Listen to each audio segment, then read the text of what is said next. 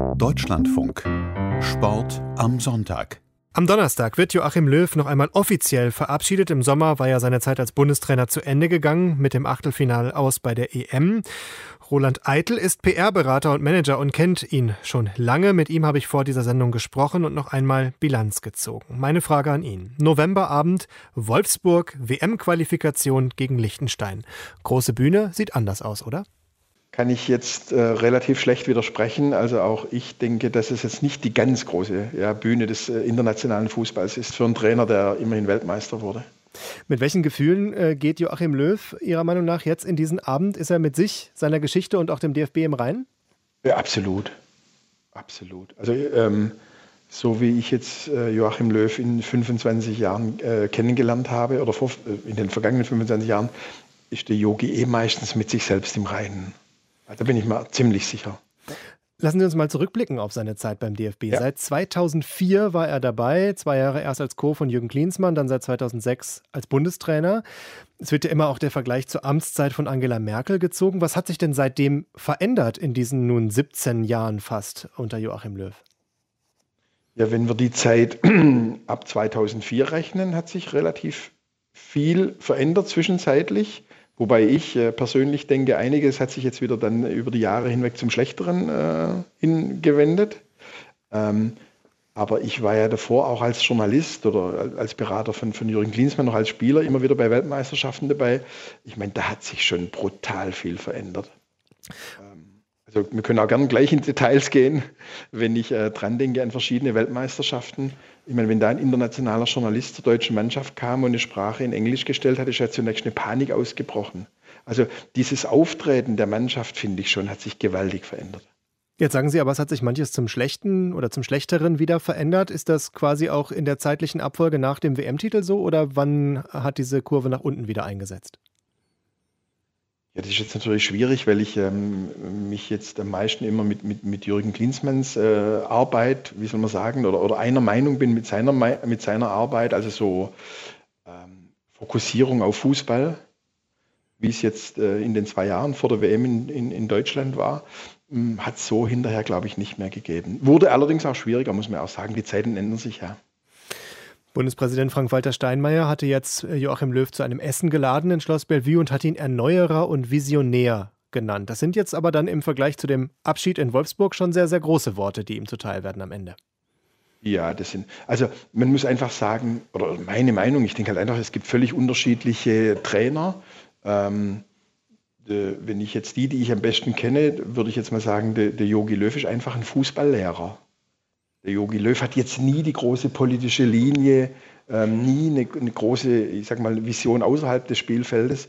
Ein klassischer Fußballlehrer, Training, äh, Mannschaft, Aufstellung und ich kann die Probleme äh, be, be, äh, beseitigen. Also ich sage ja immer, wenn ich jetzt vergleiche, wie gesagt, die, die ich kenne, würde ich jetzt den Klinsmann jetzt eher als in, in dieser Heilpraktiker oder ganzheitlichen Szene verorten und den Yogi Löwischen Chirurg, wenn man das mal vergleicht mit der Medizin.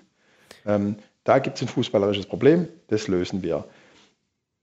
Aber jetzt so wie jetzt äh, Klinsmann, wo wohnen wir, wer ist der Präsident in der Kabine, wer sitzt im Mannschaftsbus, ähm, das ist jetzt im Yogi relativ fremd. In den letzten Jahren wurde ja viel Kritik laut, aber auch weil die Ergebnisse fehlten. Ähm, man könnte jetzt, um in Ihrem Bild zu, äh, zu bleiben, sagen, vielleicht war das ein oder andere Skalpell etwas stumpf geworden. Was hat das mit Joachim Löw gemacht? Ich glaube nicht, dass er sich... Ähm, sich von seinem Weg hat abbringen lassen. Also ich glaube nicht, dass es jetzt ihn, arg äh, gestresst hat. Ja, gestresst natürlich schon im Rahmen der Niederlage, aber es ist ja immer so, wenn ein Trainer sich verändert, ähm, oder dazu gehört auch eine gewisse Anpassung, dann heißt es auch, der Trainer wackelt, weil jetzt verliert er seine Linie. Wenn, es, wenn er seine Linie beibehält, dann heißt er, der alte Sturkopf. Also das ist ja von Fall zu Fall verschieden, wird dann am Schluss immer im Ergebnis festgemacht. Aber ich glaube schon, dass der Yogi sich jetzt eigentlich nicht, nicht verändert hat. Man muss einfach mal die, das Amt des Bundestrainers äh, mal so ein bisschen äh, genauer durchleuchten. Ist im Vergleich zu einem, zu einem Bundesliga-Trainer. Er hat keinerlei Druckmittel. Er kann nicht sagen, wenn du jetzt nicht besser spielst, kaufen wir einen anderen für deine Position. Er kann nicht sagen, ähm, du, du, kriegst jetzt irgendwie eine Strafe oder sonst was, wenn mal einer zu spät. Er muss immer die nehmen, die er kriegt. Und selbst da muss man aufpassen bei der Fülle der Spieler Heute ist jetzt die Nationalmannschaft nicht mehr so das Allerwichtigste. Die Länderspiele, wenn, wenn, wenn so Champions League-Finale, äh, die Spieler hören ja immer wieder, das nächste Spiel ist das Wichtigste, ob sie bei Real Madrid spielen, ob sie bei Bayern München spielen. Also in dieser, in dieser Form ähm, hat er das, glaube ich, wirklich überragend gemacht. In der Rückschau ist man ja immer schlauer eigentlich. Äh, glauben Sie, man hätte oder er hätte möglicherweise nach dem WM-Titel im Maracanã 2014 sagen sollen, das war's, mehr geht nicht? Ich glaube nicht, dass da viele widersprechen würden, aber äh, man muss einfach mal, oder ich finde es unfair, ja, was heißt unfair, ich finde es halt einfach nicht korrekt, wenn wir jetzt heute 2021 über 2014 reden, über eine Entscheidung, wo ich mir sicher bin, dass der DFB gesagt hat, Jogi, du musst weitermachen, wir haben keinen anderen. Es gab damals keinen anderen. Es war schon Sommer und ist ja wieder das nächste. Bundestrainer kann man nicht aus dem Vertrag rauskaufen. Man kann keinen ausländischen. Also das größere Problem hätte ja der DFB gehabt, wenn der Yogi aufgehört hätte. Und das kommt mir heute immer so ein bisschen zu kurz. Also ich fand es eher jetzt äh, so eine Mischung aus dem Yogi seiner Treue, seiner Gutmütigkeit. Ich glaube jetzt, und, und, und dann ist es halt schwer zu sagen, nee, komm, dann ich lasse das jetzt alles und äh, höre jetzt auf.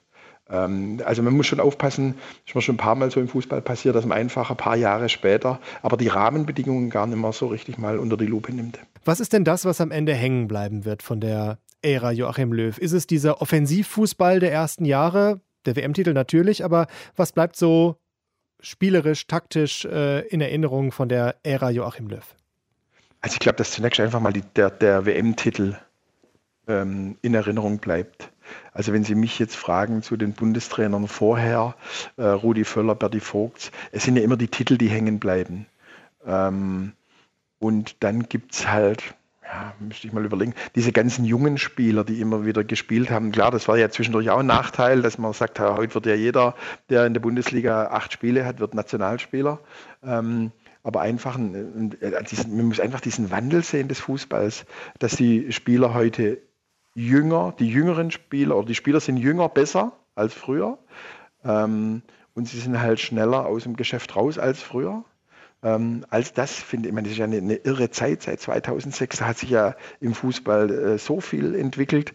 Und da hat er eigentlich immer ja, schon äh, die, die, richtige, die, die, richtige Antwort gehabt, bis eben zur äh, WM in Russland. Wie kam es dann dazu, dass gerade die letzten Jahre dann doch eher unter einem unglücklichen Stern standen? Ja, wenn, man es jetzt mal Klinsmann-mäßig ganzheitlich sieht, äh, muss man ja sagen, also in diesem Verband, der hat ja mehr Unruhe als Schalke 04. Ähm, umso höher ist ja die Leistung vom Yogi zu bewerten. Ähm, dass vielleicht irgendwann mal, wenn was schief geht, und da ging halt äh, angefangen von äh, Messo, Trainingslager, Hotelwahl, da ging halt ziemlich viel schief. Dann kann es halt am Ende des Tages auch mal auf dem Fußballfeld schief gehen. Zumal man ja auch den ein oder anderen taktischen Fehler immer mal wieder in den Analysen auch äh, dann offengelegt hat. Ähm, ja. Berühmtheit, äh, vielleicht auch das Halbfinale 2012 bei der EM, äh, wo nachher quasi die Überschrift drüber stand, das war vercoacht. Ja, aber dann müssten wir ja jetzt im Gegenteil, dann, dann war es, ich meine, klar, bei wie viele Jahre haben wir vor 15 Jahren, wird es immer mal wieder was geben, wo der Plan, den man hatte, den man nach bestem Wissen und Gewissen aufgestellt hat, am Schluss nicht aufgegangen ist. Also das passiert ja immer im Fußball. Ähm, sollte halt möglichst selten passieren, aber das gibt es immer wieder. Da müsste man halt jetzt beim 2014 äh, drüber schreiben, äh, zum WM-Titel gecoacht. Also mir wird es manchmal ein bisschen überbewertet, ähm, weil der Trainer ja nicht allein schuld ist. Also ich denke schon, dass man dass das immer wieder passiert. Äh, das passiert auch Thomas Tuchel, Julian Nagelsmann, Jürgen Klopp ganz bestimmt mal, dass sie einfach einen Plan entwickeln für ein Spiel, wo die Rechnung halt nicht aufgeht. Wir machen halt nicht Leichtathletik, wo ich nur einen 100 Meter auf habe, sondern ich habe immer einen Gegner, der versucht, mein Spiel zu zerstören. Manchmal gelingt ihm das sogar.